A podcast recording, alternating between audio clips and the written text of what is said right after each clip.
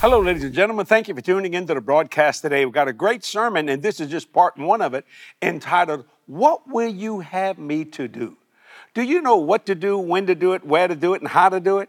Are you willing to step into the great plan God has for you?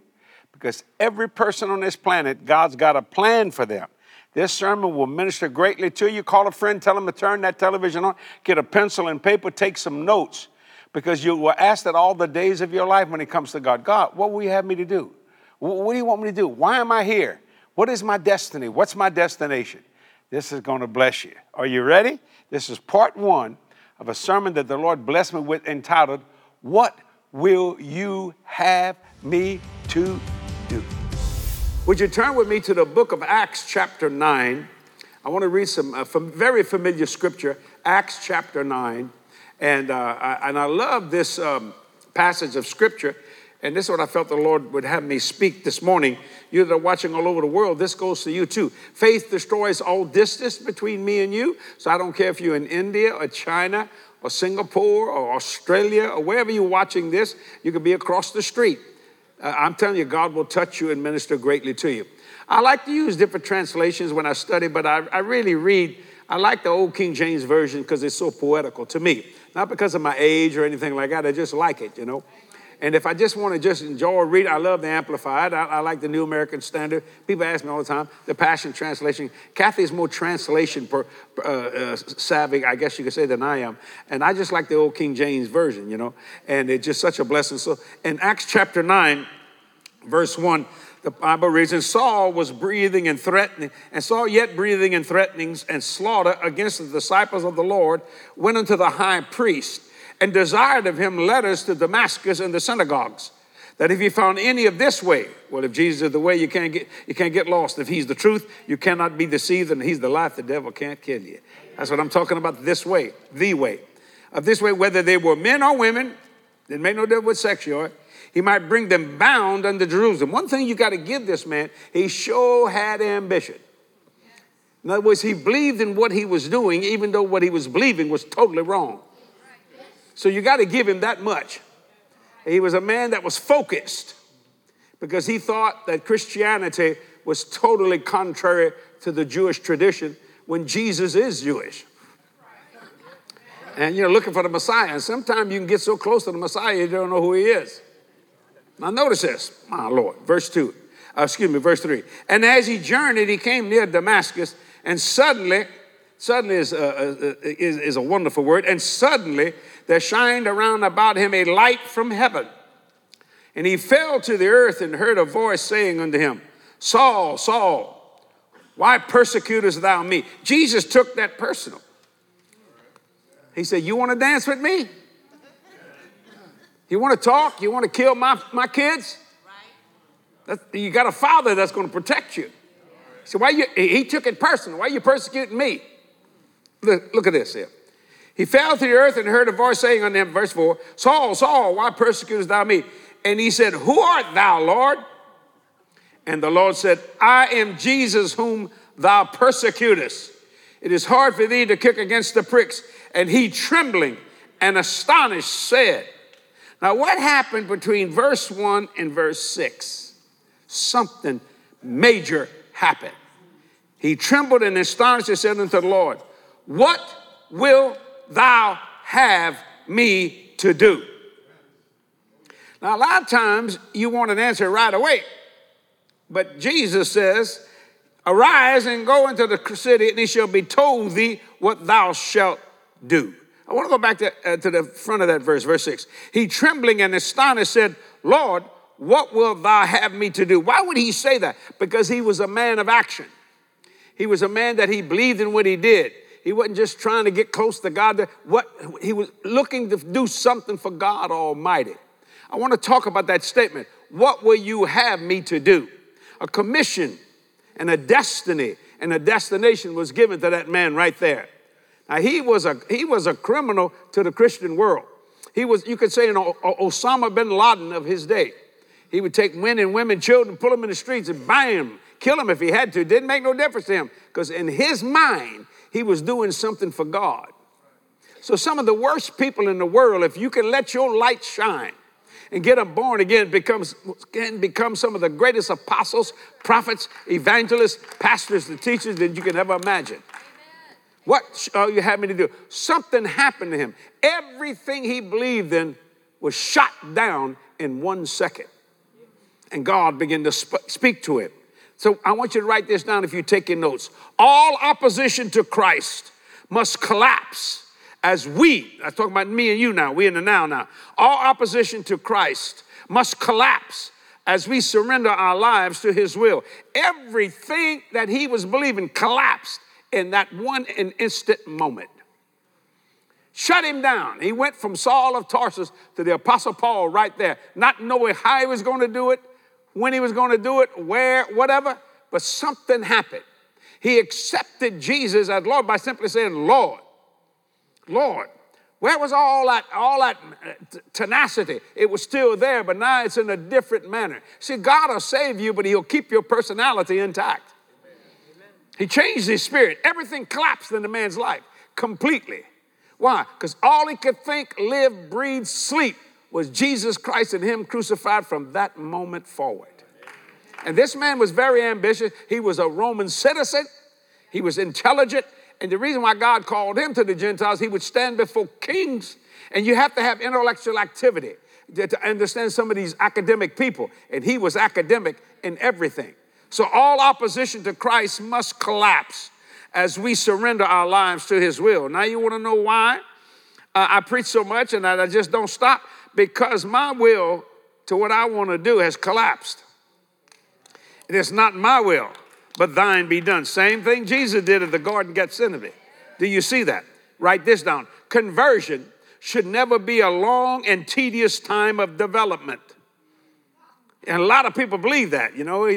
They struggle. God made me the Lord of their life, but only in certain parts or capacities of their life. See, you got to totally collapse to this Jesus we know.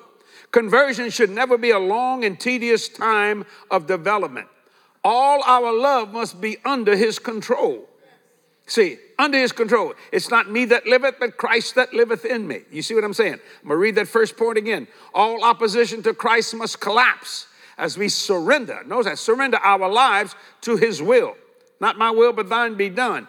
And then conversion should never be a long and tedious time of development. All our love must be under his control. Now, I know some people, when they get born again, they struggle maybe with drinking or they struggle with drugs, but see, because they have never totally collapsed. They have never come to the word called abandonment, to where all you see is live, eat, and breathe this God who created us all completely. And Jesus answered this, because you're persecuting me. So since you're persecuting me, I'm going to hire you. And now you're going to work for me. Jesus saw something in that man.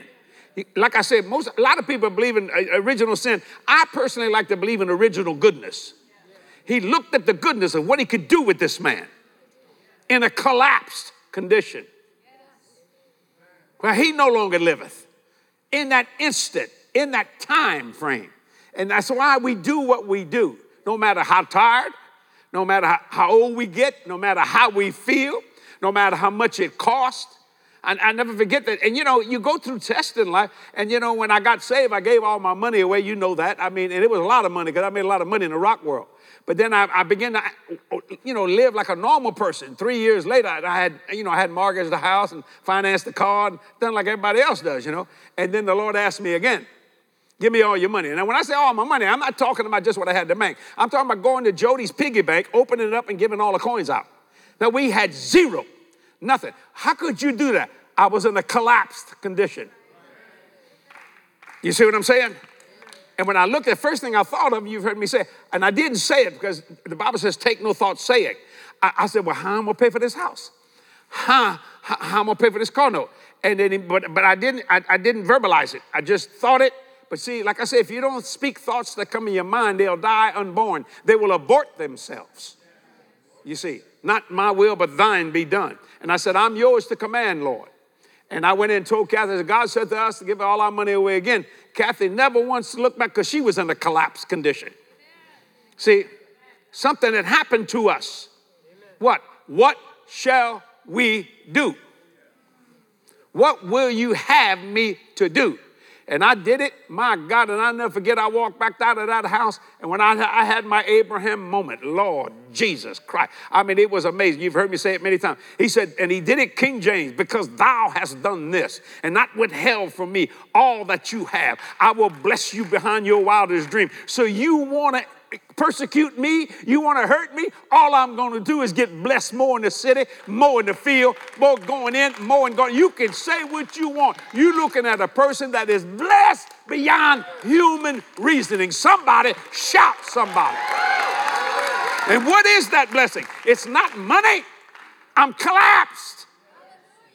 You see, Christ, everything, spiritual, physical, financial, we put him first. I will not do anything and put him out of my life or put something ahead of him. You know how much I like sports? A lot. But I am not going to put a game ahead of God. You can do what you want to do. I'm not trying to convict you in any way. I can't do that. That's the Holy Ghost does that. But I will not. I don't take God out of my vacations. I got a lot of ministers that say, we need to rest. You don't rest from God. You don't do that. See, there's compartments, an area of your life that he has not taken control of. Listen to the point. Conversion should never be a long and tedious time of development. All our love must be under his control. That's why from the day I got born again, drinking a fifth of whiskey a day before I was saved. Now, most people, they got to be delivered from that. I was instantly and completely delivered. A dead man can't sin. A dead man can't drink. A dead man don't think of himself.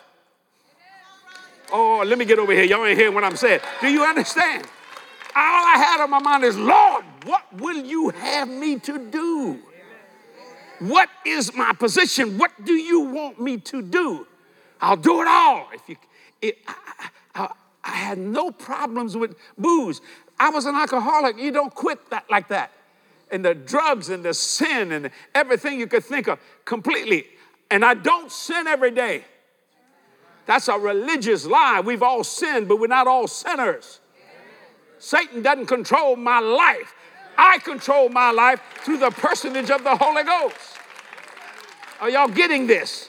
You see what I'm saying? So you don't have to wait real long to try to get through things. My God, die.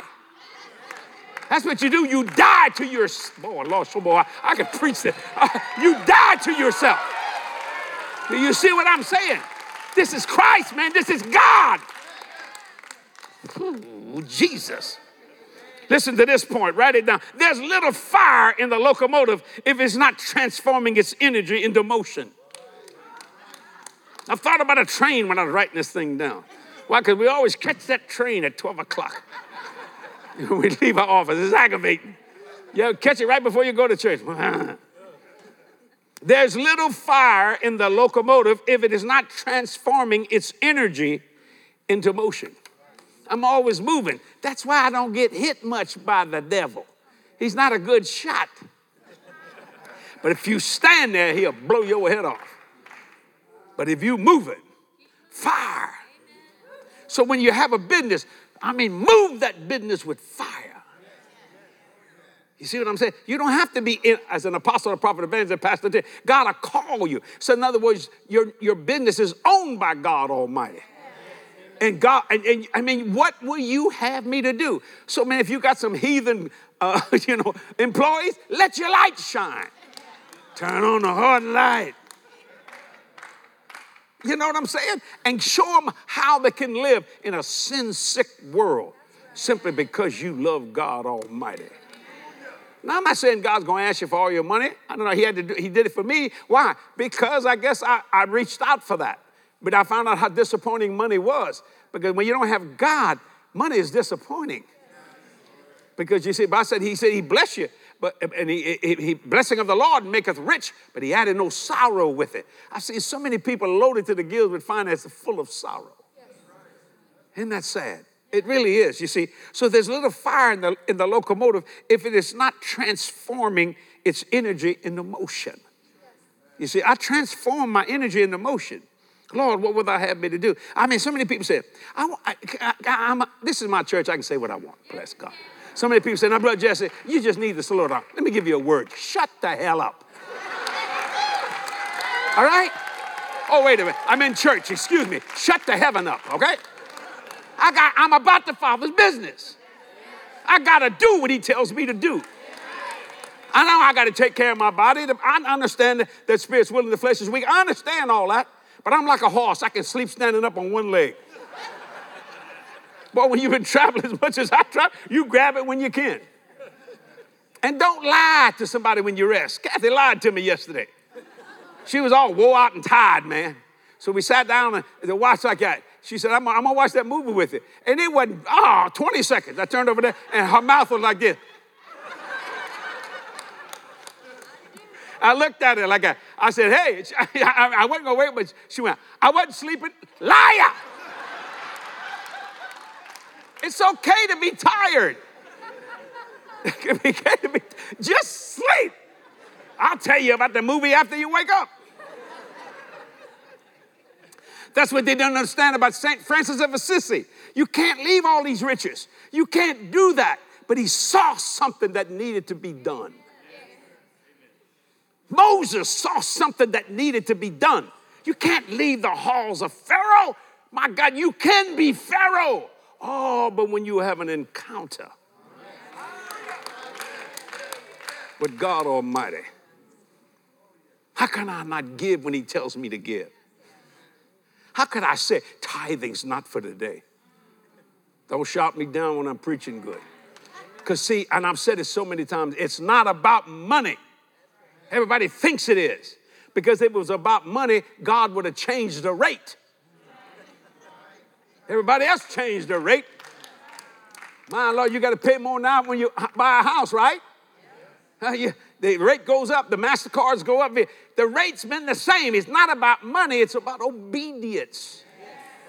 You see what I'm saying? That's what Paul, Saul said, what do you want me to do? You're not just going to save me. Just say, okay, this is great. Wonderful. Let's go to a church picnic. No, good to have church picnics. I miss the catfish fries. We used to have them here, crawfish fries. I mean, you know what? It was amazing. I said I was serving crawfish. We'd have 1,800 people on the yard. Sunday morning, they weren't there.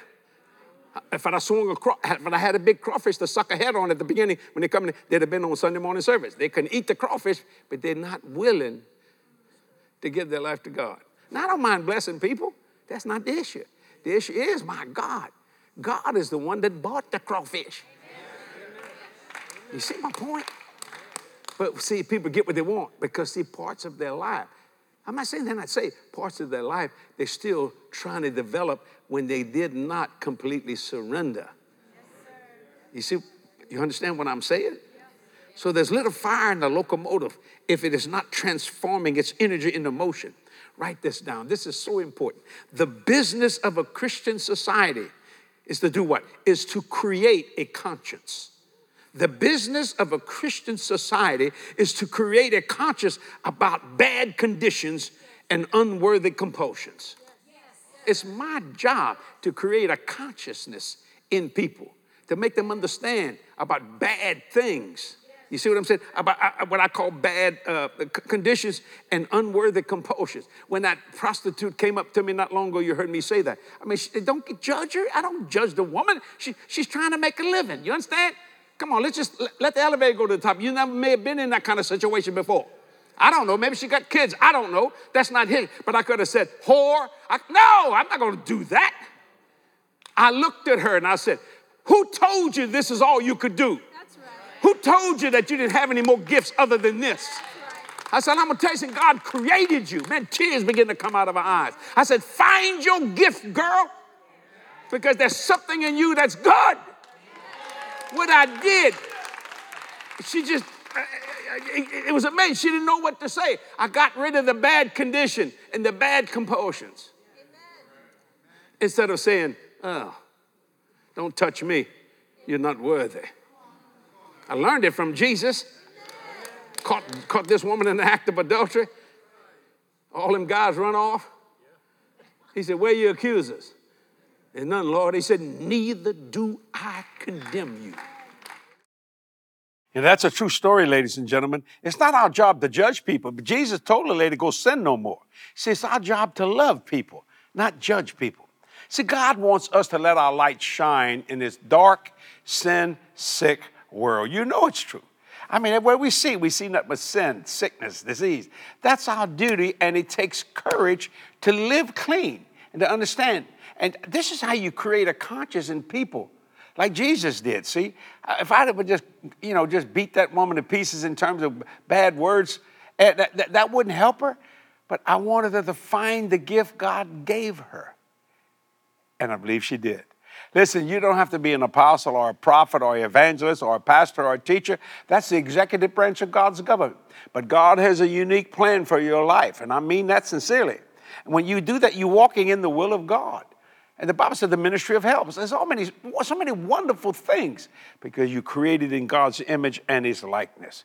Craig sent me a question that I really enjoy, and I want to answer it if I can. He wrote, Jesse, you inspire me to work hard and go for my dreams. How do I get things to work out in my life the way that you do? It seems like there's always something that gets in my way as I try to move forward to success. You know why, Craig? Because you're a success going somewhere to succeed. You don't have to try to work them out. Let God do those things. Where you're making your mistake is you mixing faith and time. And that's what's aggravating you, see? Time can be a friend to you or it can be a foe. But faith is always in the now. Now faith is. Not tomorrow, not next week, now. Now, it has the ability to create a future, but you want it now, don't you? That's what I'm talking about, Craig. Let God do what He wants to do. You stand there and receive the blessing and the harvest of it. Do all you know to do, and once you know, do everything you know to do. Don't worry about the obstacles or anything else. Watch God do a miracle. He'll knock the barricades down. You'll win the race. In fact, you've already won it. All you got to do is go to the stand and pick up your trophy. Glory to God. I've been starting to preach here. Stay right there. I'll be back in just a moment to speak another word to you. Some wonderful things we want to show you. Watch this now.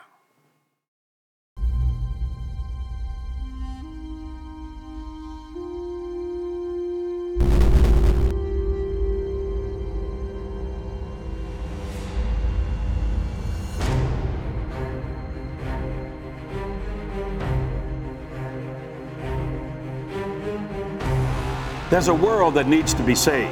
Our mission is to preach the gospel of Jesus to that world. That is why we here at Jesse Duplantis Ministries believe the unbelievable and operate in the impossible. God is continuing to direct us to expand our outreach to more people in more places and through more ways than ever before. We are advancing into the frontiers of ministry to change more lives through one simple question. Do you know Jesus?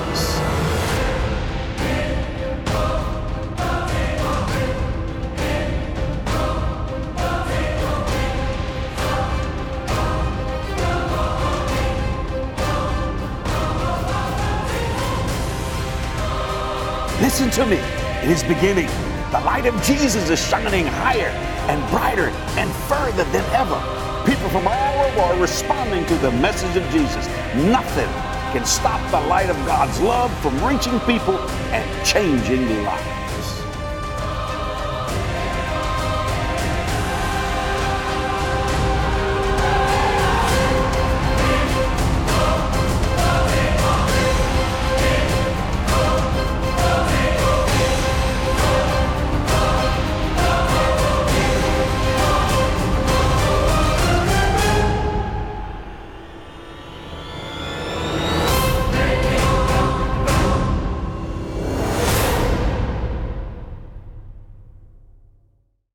Did you know angels are real and many of them are here today?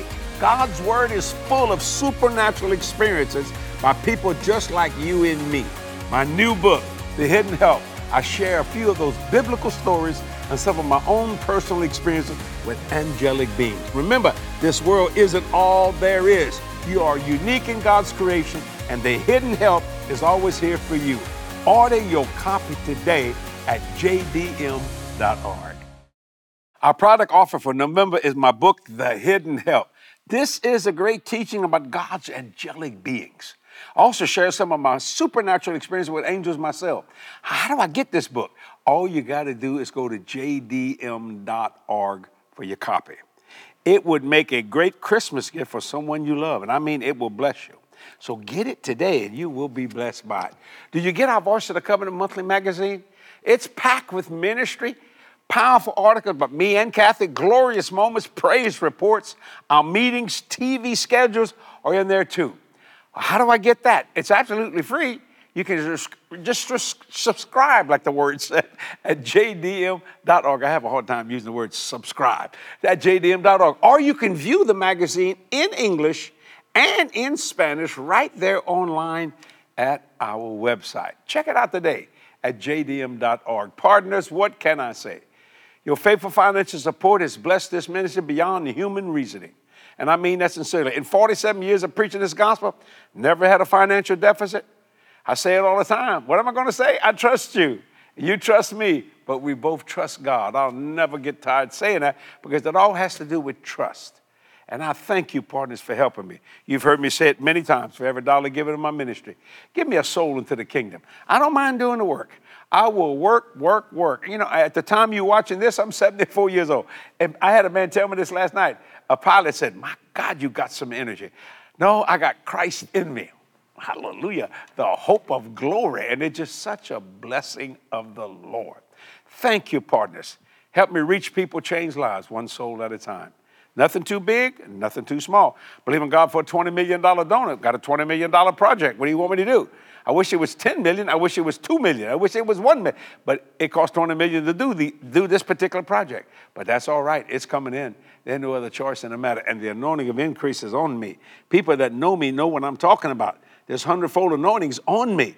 So when you sow your seed, believe God for that special anointing, and it will come upon you. Why? Because it's come upon me. Don't miss next week, okay? This is Jesse Duplantis from New Orleans saying I love you. I really do. See you next week. God bless you. Bye-bye. Get fired up with who you really are and take the time to get in His presence and be filled with His glory. God has opened up the door, girls, and we need to walk through it. Kathy Duplantis' Glorious, a conference for women. Register online at jdm.org. I love my November partner offer, Someone Knocking on the Door.